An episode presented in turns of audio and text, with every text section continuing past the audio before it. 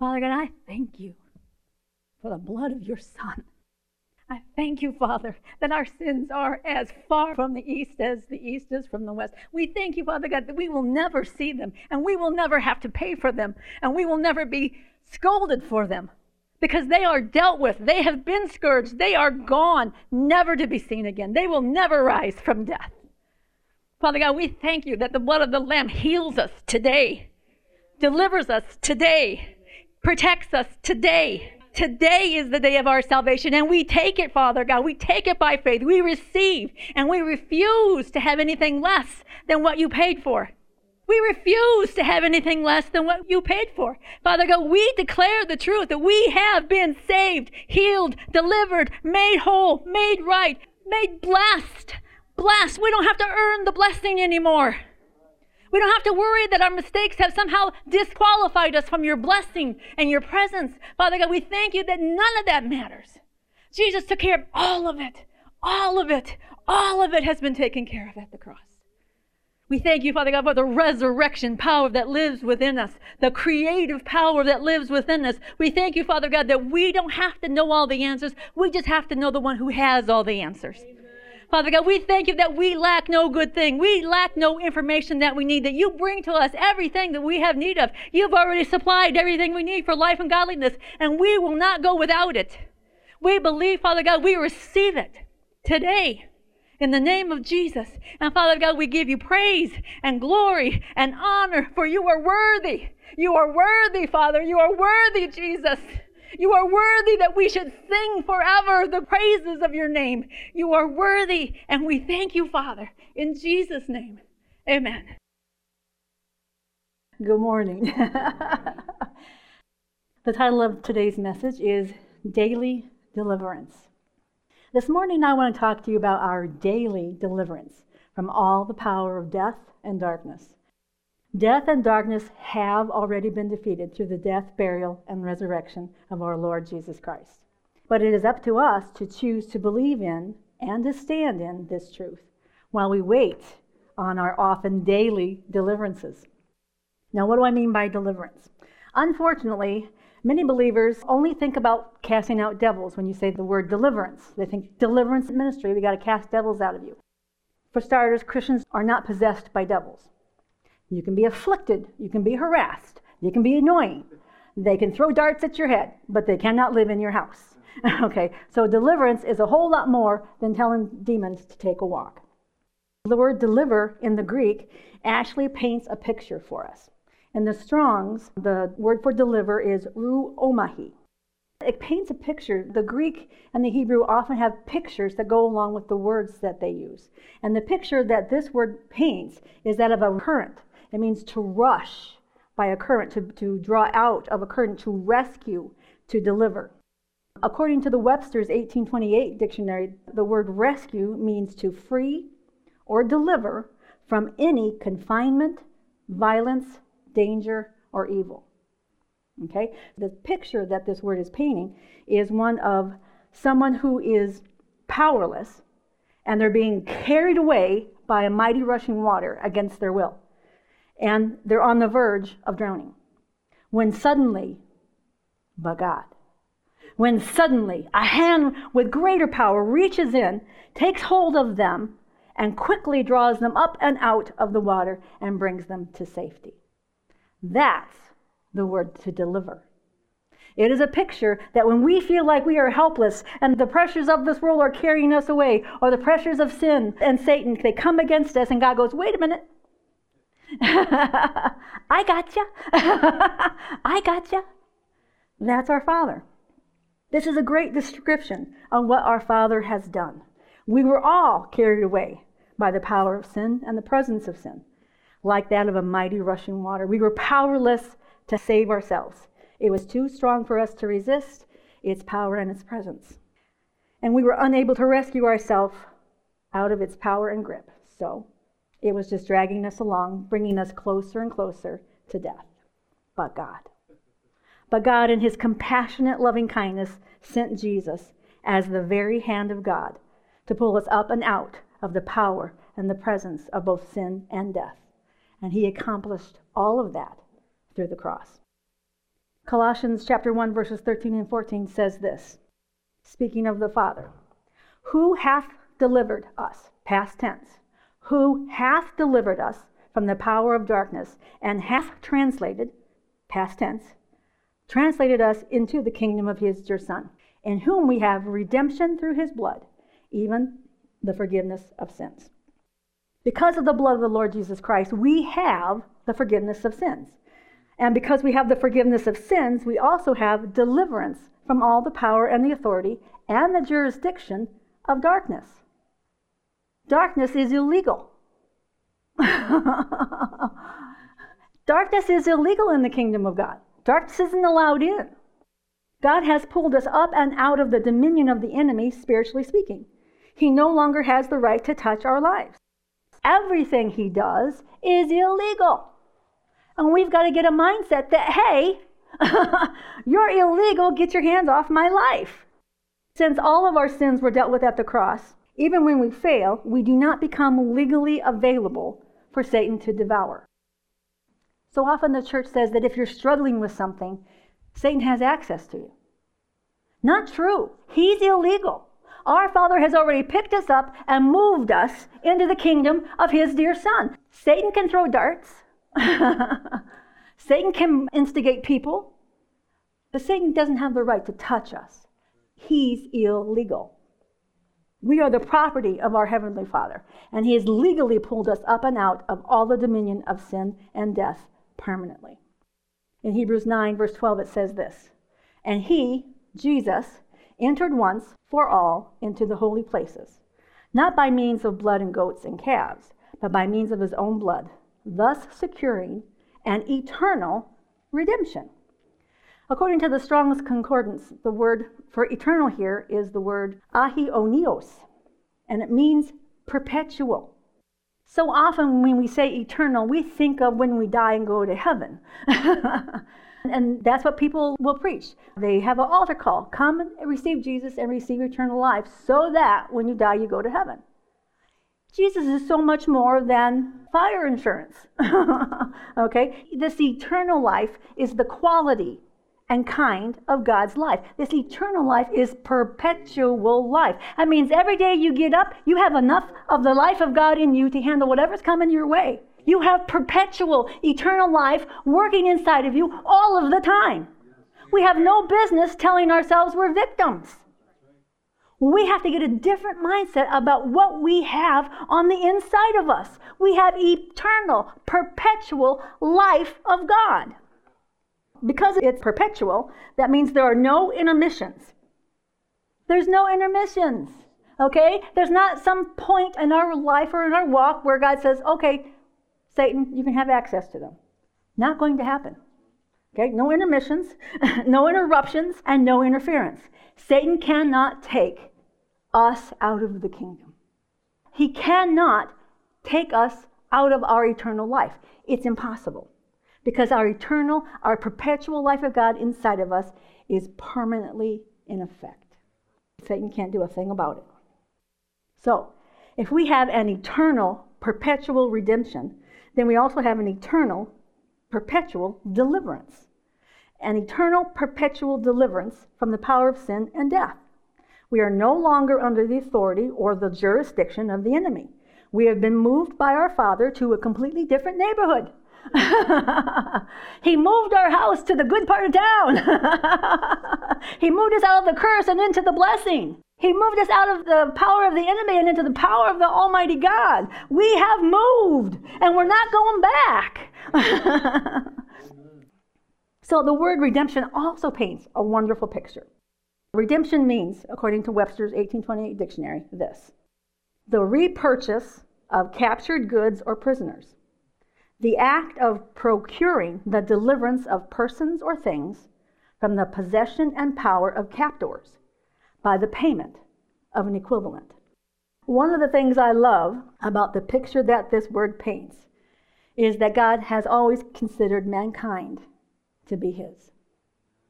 Okay? It says this is the repurchase. That means you're buying back something that was already yours.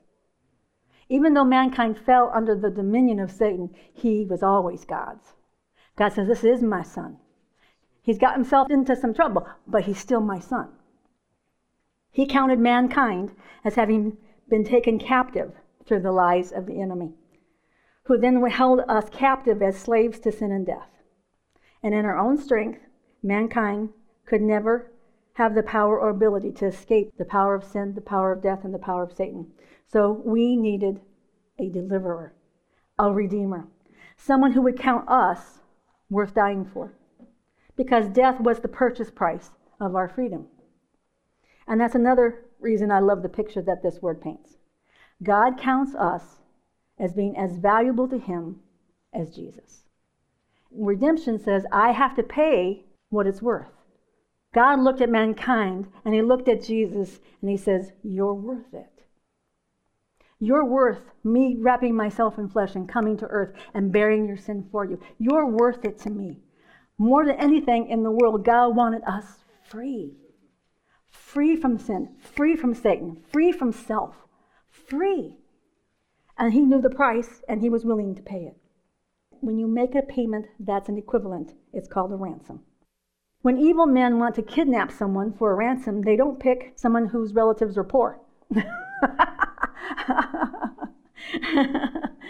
they pick the son or daughter of someone who's very wealthy, knowing that the parents will be willing to give even up to all that they have for the safe return of their child because their child is of infinite worth to them. So there would be no price too huge to pay for the safe return of a child. This is the heart of our Father. This is the heart of our Father. He looked at us and he saw the sin, the death, the suffering. God hates suffering. And that's all sin ever produces is suffering. And he says, I will pay the price to release you from the power of this sin. Not just the power in us, but the power around us, the things it produces. He says, I don't want this, for I want to take you out of that captivity. God says suffering is captivity. He doesn't want it for us. He redeemed us from the suffering that Satan brings into our lives.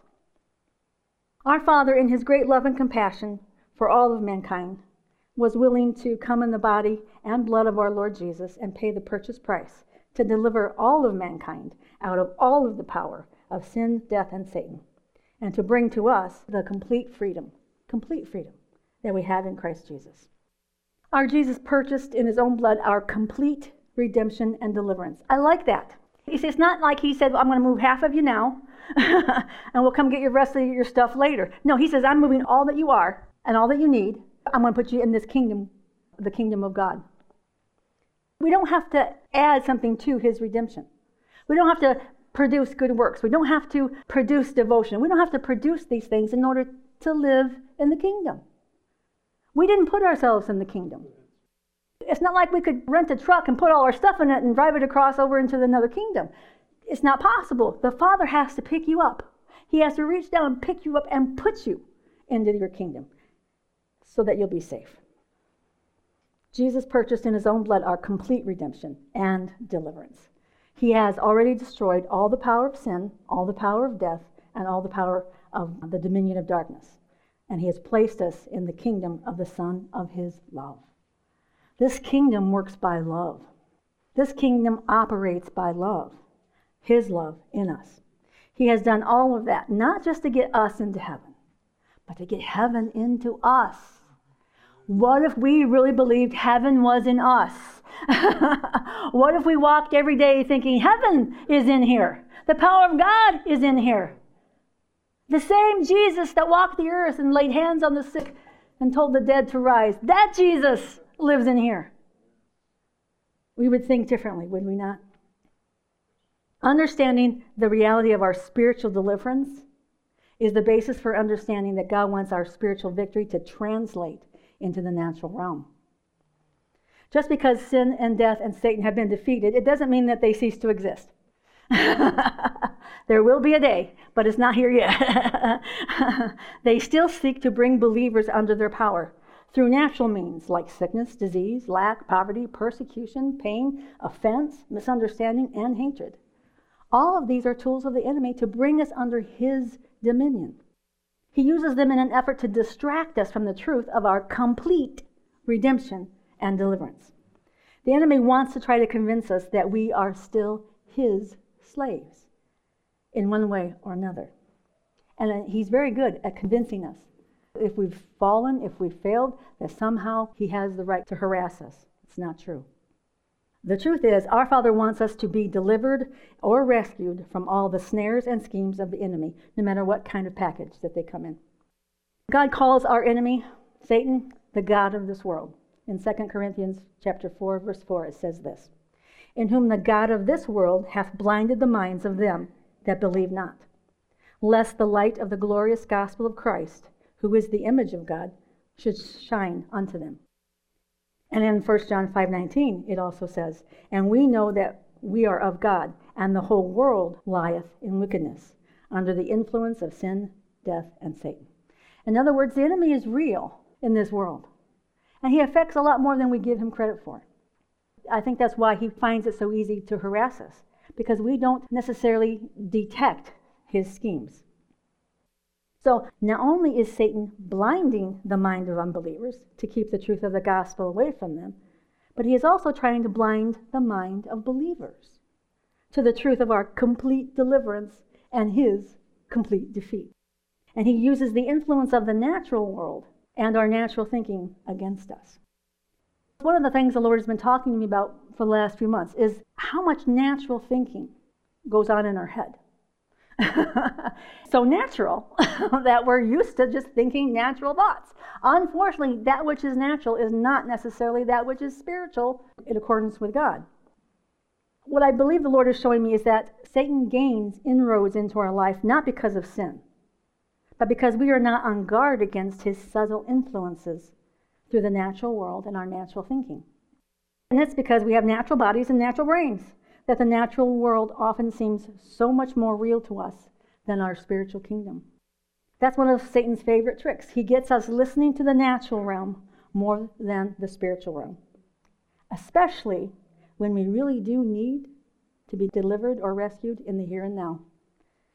And when our rescue doesn't seem to come quickly enough as we would like. what happens when our deliverance doesn't come as quickly as we would like? Um, we usually complain. which is not helpful and is counterproductive to our faith.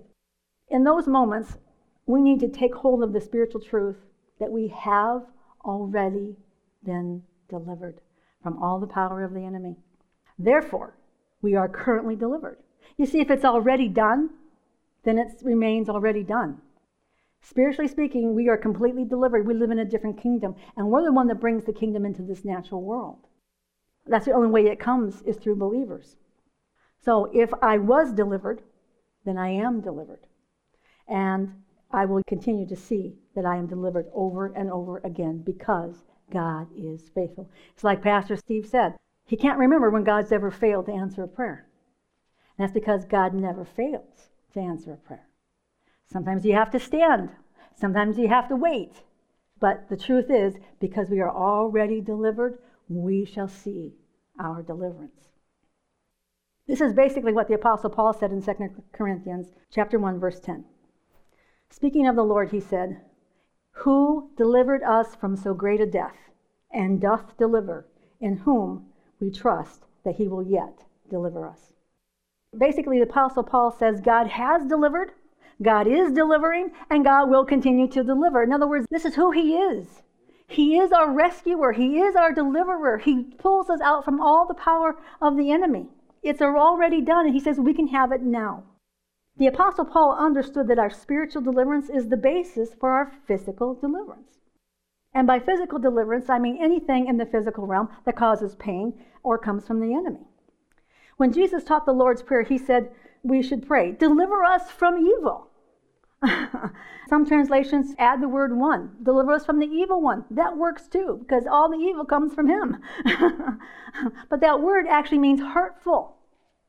It's the word proneros. It means hurtful. It's evil in its effect or influence. It includes sickness, disease, calamity, adversity, malice, guilt, and the devil. God says guilt is evil. he doesn't want us to live in guilt. He wants us to live free of condemnation. He wants us to know that our sins have been forgiven. They're as far as the east is from the west, and we never have to bear the guilt of them. Guilt is evil. God says He wants us to have a clear, clean conscience. God wants us to be delivered physically from all that causes pain and spiritually. Because of our spiritual deliverance, he says we can have physical deliverance. He wants us to be delivered from that which causes pain, hurt, and suffering. God says suffering is evil. It doesn't come from him. It doesn't come from his hand. His is the hand that reaches in to rescue us. And the Apostle Paul knew that quite well. He was basically almost always in need of physical deliverance. In fact, it was practically a daily necessity for the Apostle Paul. 2 Timothy chapter 3:11, he talks about the several places where he found that he needed physical deliverance. Starting with 11, it says, Persecutions, afflictions, which came unto me at Antioch, at Iconium, at Lystra. He had a list of all the places that he found he needed to be physically delivered, physically rescued. He says, What persecutions I endured, but out of them all the Lord deliver me out of them all. That's God's plan for our life, out of them all. He says that basically everywhere he went, there were persecutions and afflictions waiting for him. But the Lord reached into those situations and pulled him out every single time. Which is good to know because he goes on to say this Yea, all that will live godly in Christ Jesus shall suffer persecution. He tells you up front, but God delivered them every single time. Yes, there's going to be persecutions. Yes, there will be afflictions, but God will deliver you every single time. So, why do we have persecutions and afflictions? Because Satan doesn't play fair. He doesn't like our light. He doesn't like the fact that he can't stop us from shining the light of Jesus Christ everywhere we go. So, he tries to get us to give up on trusting and expecting the Lord to pull us out of all those snares and schemes of the enemy. Now, you may think, well, I'm not suffering persecution. I'm not a missionary. I'm not laying my life down on the line. How does this really pertain to me? What is persecution according to the scripture? And what exactly does affliction entail? Because he says, I'm promising you, you're going to have some. well, the Webster's 1828 dictionary says this about persecution the act or practice of persecuting, the infliction of pain, punishment, or death upon others unjustly, particularly for adhering to a religious creed or mode of worship, either by way of penalty or for compelling them to renounce their principles. Isn't this exactly what Satan does? Isn't this exactly what the world tries to do to us? Just look on Facebook and the political pages. Oh my heavens! you want to see persecution against righteousness? The political realm is the best place to look. It's so overt, so angry, so wicked. and they don't even see that that's what it is. But that's persecution. When you go to lunch and you want to pray for your meal, and that little voice says to you, Oh no, you, someone will be offended if you pray. Where did that come from? The enemy. Why? He doesn't want your light shining. He doesn't want people to know about the reality of Jesus Christ. Those are kinds of persecutions and afflictions. The state of being afflicted, a state of pain. Do we see a theme here? a state of pain, of distress or grief.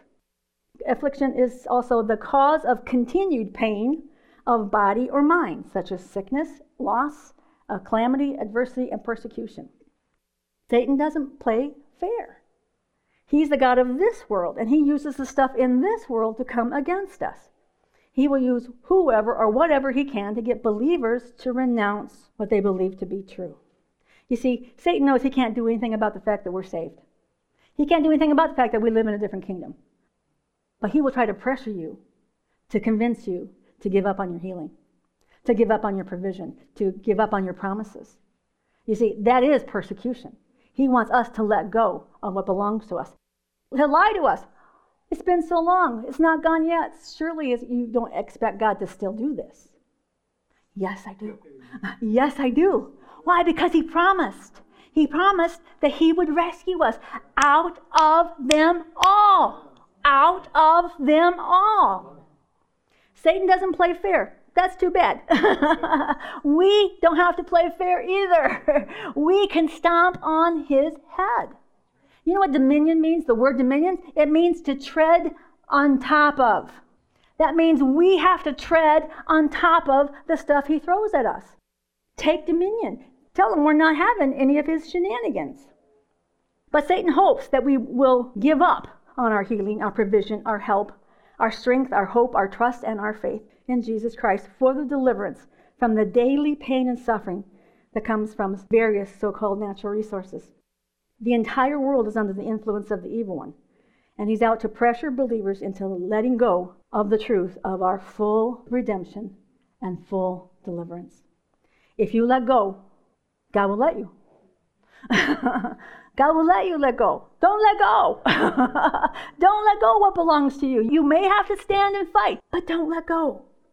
God says he will bring you out on the other side. The Apostle Paul said, All who live godly will suffer persecution. And even Jesus gave us a promise that no one I know of is happy about. in John 16, verse 33, he says, In this world ye shall have tribulation. Everybody loves that promise, right?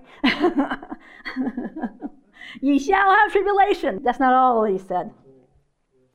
It doesn't matter if you're a believer or an unbeliever, tribulation is going to be part of our life. Tribulation includes any kind of evil pressure. That's what tribulation is any kind of evil pressure. It includes all afflictions and all persecutions.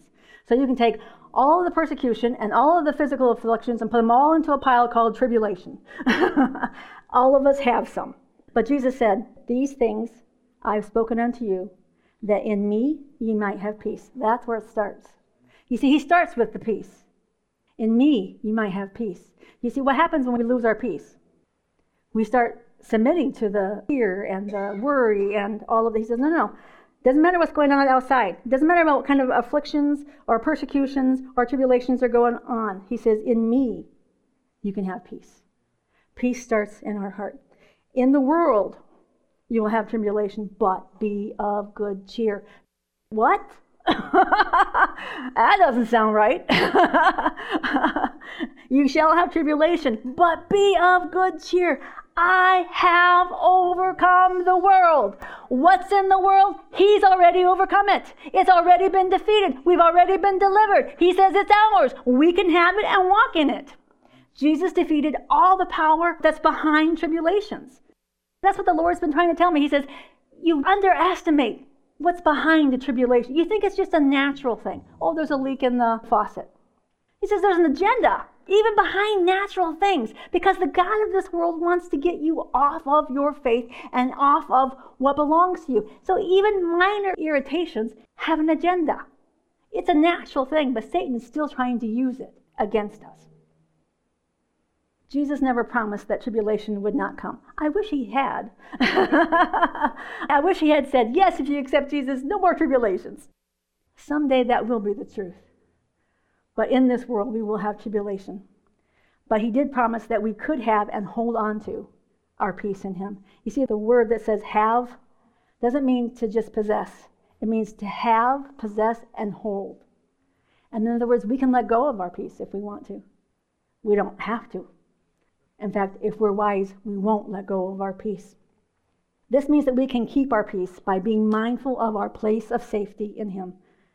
It's being mindful of the fact that He has already defeated all of the power of the evil one, and that's in this world. And that we, by our faith in Christ, have already been delivered. We've already been given the victory. It's already finished. 1 John 5 4 says this For whatsoever is born of God, overcometh the world. And this is the victory that overcometh the world, even our faith. Now, I used to understand this as saying that if I had faith, then victory would be mine. But that's not what it actually says. It actually says that our already accomplished victory inspires our faith. You see, it's the victory that overcomes the world. Think about that. We're starting from the finish line. The victory, the already finished truth, is what conquers this world. Years ago, I always was trying to build my faith so that I could grab the victory. it doesn't work very good that way. It takes a really long time. You chase that victory all day long. He says, no, no, start by knowing you are already delivered. You are already rescued. You are already redeemed. You are already in another kingdom. If you start from the victory, the victory will bring the victory in the natural realm. Our Father has already delivered us from all the power of the enemy. So all we have to do is subdue the enemy with our faith in what we know is already accomplished. He said, What does our faith do? It just treads on top of Satan.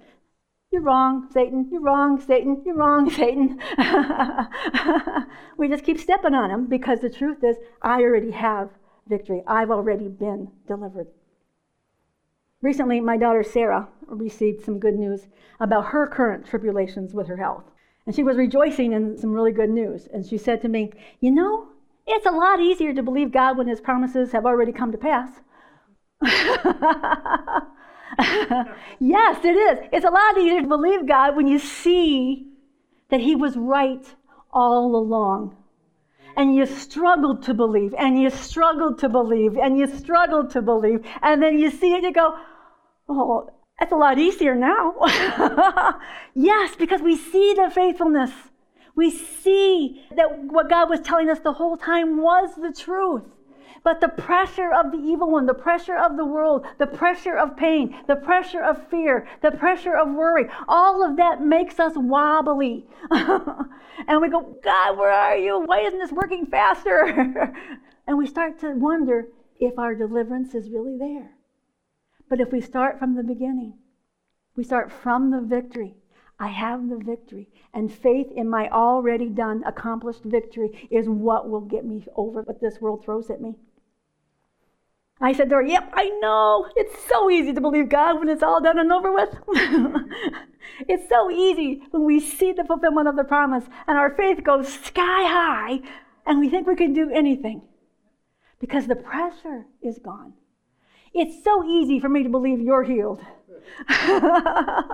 so easy. Why?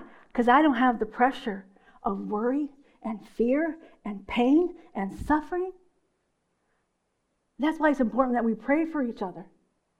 You see, the person going through the trial, they're hanging on to their victory, sometimes tooth and nail. You know, you, you know it's the truth, but all of that pressure comes against you. Satan comes against us and says, Let go, it doesn't belong to you. Let go, he doesn't love you that much. Let go, he's failed you. Let go. Don't let go. The good news that Sarah received is that she had a scope done and she was diagnosed a few months ago with an autoimmune disease called EOE. It has to do with eosinophils in her esophagus. The scope came back completely negative, zero eosinophils. She is completely delivered from that disease. Good news. we need to see with the eyes of faith that our victory is already completed, that it is a past tense fact and reality. We need to see that we truly have already been delivered from all the power of the enemy. And then our faith in this absolute truth will enable us to subdue all the power of our enemy, no matter how long it takes or how much he resists. In James chapter 4, verses 6 and 7, it says this But he, God, giveth more grace, more grace more of his absolutely free loving kindness, more of his presence, more of his power, more of him working in our life, more grace. He giveth more grace. Wherefore he saith, God resisteth the proud, but he giveth grace unto the humble. You know who the humble are? The ones who ask.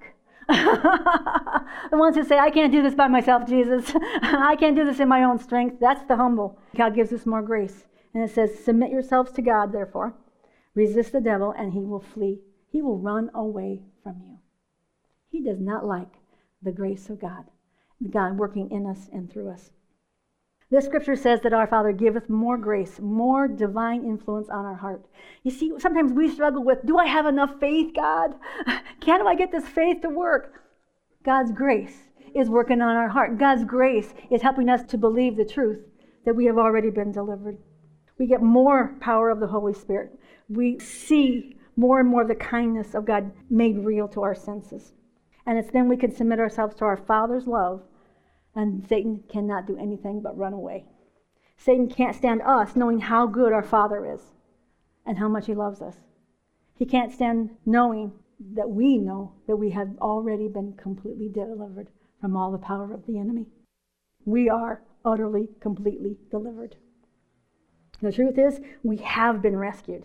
And so, therefore, it must be true that as we submit ourselves to our Father, our already finished deliverance will swallow up and subdue our current tribulations.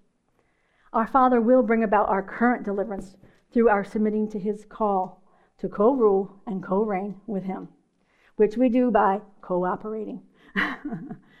you see, our Father is always at work on our behalf in our hearts and in this world. He moves things and people. How do you think we ended up in Kenosha? he is always orchestrating situations so that we can walk into what He has for us. But we can't do that if we don't cooperate with His way of getting stuff to us. We always have to remember that our Father will not make us do anything. Sometimes I wish that weren't true. God, make me. make me do this. That's not the relationship He wants with us. It's a cooperate with me. Let me do it through you. We are called to co rule and co reign by cooperating. I want you to see 1 John 5 4 again. It says, For whatsoever is born of God overcometh the world. And this is the victory that overcometh the world, even our faith. What does whatsoever refer to? Some of the modern translations have actually changed the word to whosoever because that makes more sense to our natural thinking. So it would say this Whosoever is born of God overcometh the world. But we already know by experience that is not necessarily true. Don't we? Just because someone is born of God and has faith doesn't mean that they're automatically overcoming the world. So, well, the word whatsoever actually means all. All that is born or procreated or conceived by God is what overcomes the world. Now, this verse begins with the word for which means that in order to understand this verse correctly, we need to see what it's there for. If we look at the verse before it, I think we get a much better understanding. Verse 3 says, For this is the love of God, that we keep or fulfill his commandments, and his commandments are not grievous. First, let me tell you what this does not mean, what this does not say. This does not say that if we really love God, we will try really hard to fulfill all the rules and regulations of the Old Covenant. That is not what this says. It's not even close. But so many believers look at this and they go, oh, if I really love God, then I have to make myself obey all of these commandments. That is religion. That is not relationship. The word for commandments in this verse is not the Greek word nomos, which refers to the law or the Torah. This word is entole, and it means injunction. That is an authoritative prescription. An authoritative prescription can be described as directions given from somebody with authority and expertise to somebody in need of that person's authority and expertise. So, just like a doctor has the authority and the expertise to write us a prescription, which we can then decide if we want to fulfill, even so, that's the same concept that this word is. That our Father writes us an authoritative prescription. He knows exactly what we need to do, He knows exactly what we need to meditate on. He knows exactly what we need in order to overcome the world. That's what this word is it is an authoritative prescription.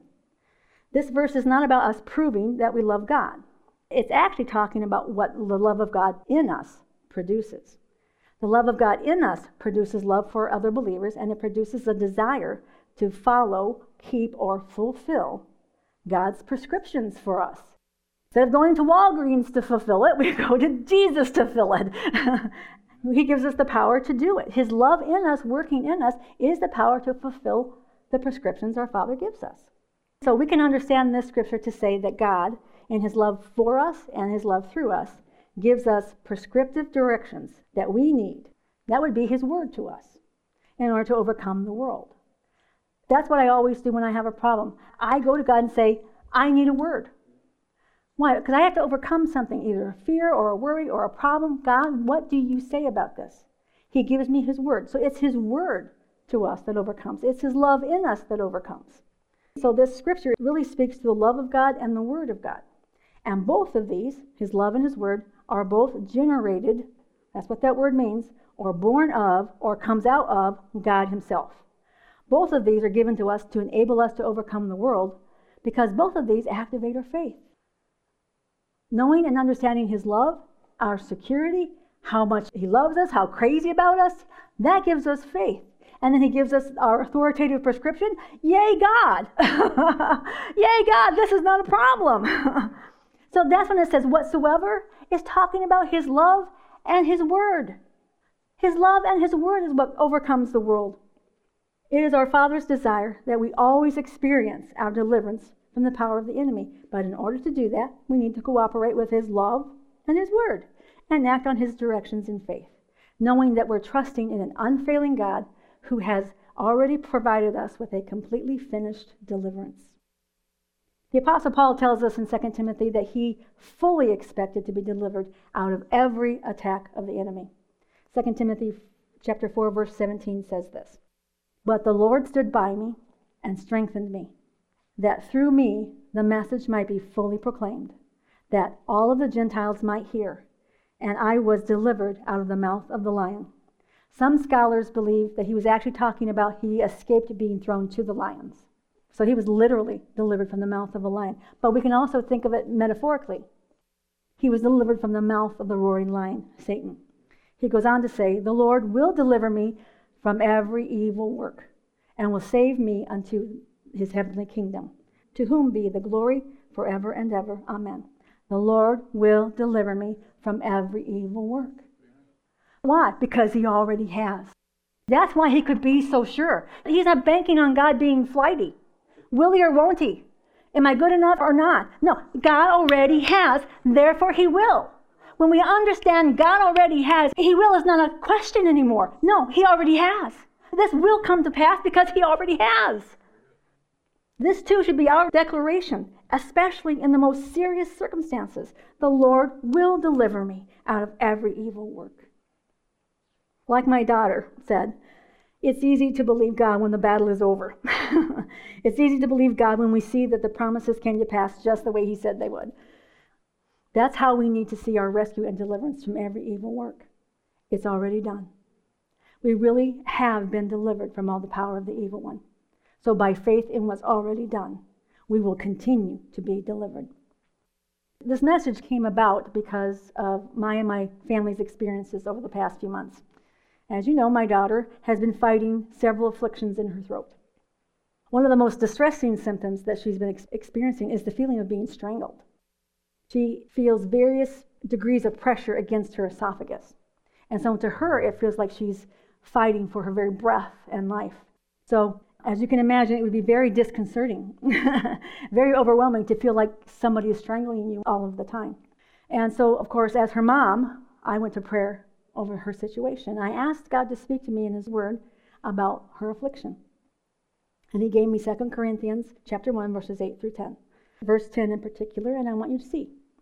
It says this this is the Apostle Paul. For we would not, brethren, have you ignorant of our trouble, which came to us in Asia that we were pressed out of measure, above strength, insomuch that we despaired even of life. But we had the sentence of death in ourselves, that we should not trust in ourselves, but in God which raises the dead, who delivered us from so great a death, and doth deliver, in whom we trust, he will yet deliver us. What spoke to me immediately in this scripture was that the Apostle Paul said that they despaired even of life and that they believed they might not even live through their ordeals. I knew the Lord was speaking to me about Sarah. When you feel like you're being strangled, you begin to worry that you might not live through your ordeals, especially when the doctors don't have any answers or help. But I like what the Apostle Paul said about his own sentence of death. He said it actually helped him and Timothy not to trust in their own resources. When our life is on the line, we usually stop guessing and start praying. At times like that, we don't want to lean on our own understanding. We want an authoritative prescription from our Heavenly Father. So, so often, it's easy to put our trust in doctors or specialists or information that we find online. But when we feel like we really might die, it's time to quit looking at our own plans, our own abilities, and our own resources.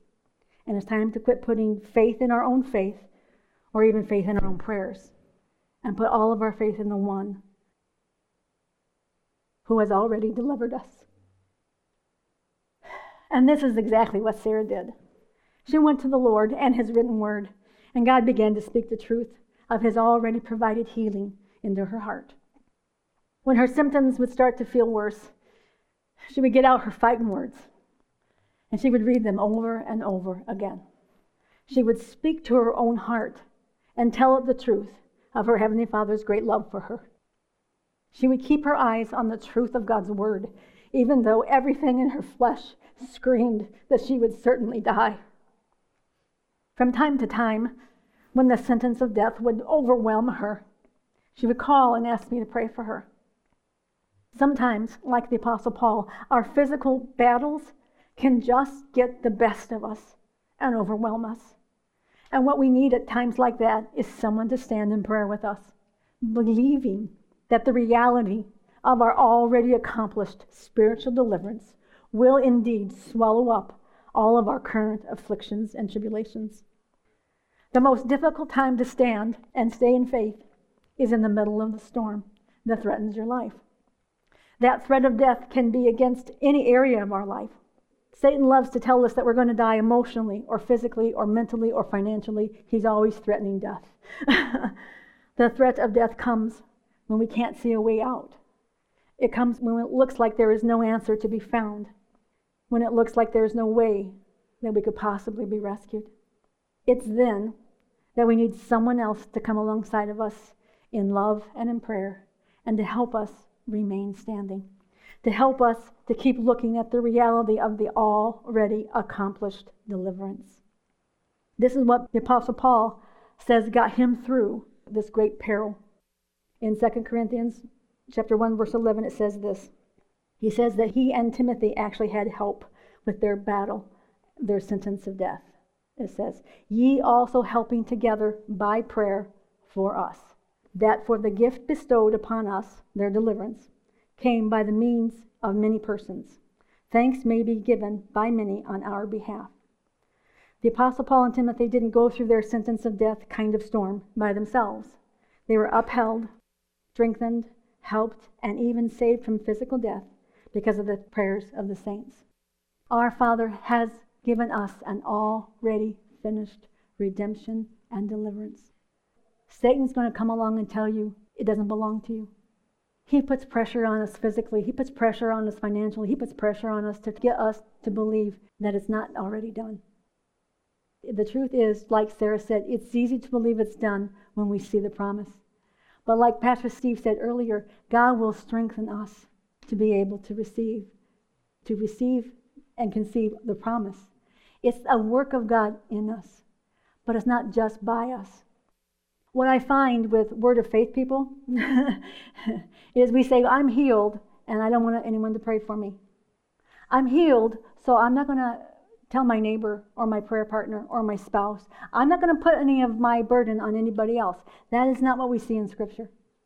That is not what we see in Scripture. You see, sheep do better in flocks. sheep do better in flocks because sheep take care of each other. Everybody, if you're going through a storm, needs someone to come alongside because it is harder for the person in the storm to see the reality that it's an already finished salvation, it's an already finished deliverance, that this is the truth. And it's just a matter of time before this truth overtakes the rest of my life. Sometimes the storm gets too big and you can't do it by yourself. There's no shame in that, there's no guilt in that. The Apostle Paul needed help in prayer. the Apostle Paul needed someone to come along and pray for him. He asked for prayer all the time. Why? Because the enemy doesn't play fair. The enemy doesn't like your light. He doesn't like the fact that Christ is in your life and he shines through. So he comes against us in all of these different ways. But Jesus said, Be of good cheer. I have overcome the world. I have overcome the world. And in me you will too, because it's already finished. But if you're in a storm, don't you dare keep it to yourself. Don't keep it to yourself. God says that we're a body. He says if one part of you hurts, the other part of you hurts. If one part rejoices, the other part rejoices because we're one. Satan wants to get us alone. He wants us to keep our troubles to ourselves because it's easier to wear us down when we're all alone. Don't let Satan do that. Ask somebody to pray with you. Ask someone to stand with you. Apostle Paul said he wouldn't have been delivered if it wasn't for the prayers of the saints. We don't want you to get lost in the storm. We don't want you to let go of your promises. We don't want you to lose what Jesus has already prayed for. If you have a storm and you would like someone to agree with you in prayer, we will do that. I will pray and you will be dismissed, and you can come if you like. Father God, I thank you for the truth of your already finished salvation, already finished deliverance, already finished redemption. You have taken us out of the grip of the enemy and placed us in the kingdom of the Son of your love.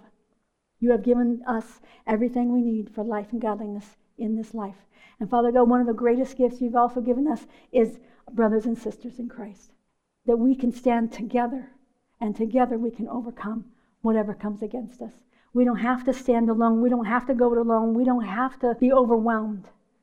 We can be strengthened and helped by our brothers and sisters in Christ. Father, I thank you for this word, and I ask, Lord, you would sow it into our hearts. When a threat from the enemy comes, we see it for exactly what it is it's just a threat. And we already have the already finished deliverance to meet that. We begin to see ourselves as more than conquerors through Jesus Christ. And that we don't let Satan push us around. So, Father God, I thank you for your word. I ask that you bless it to their hearing and that you sow it deep in their hearts. And I thank you for it in Jesus' name. Amen.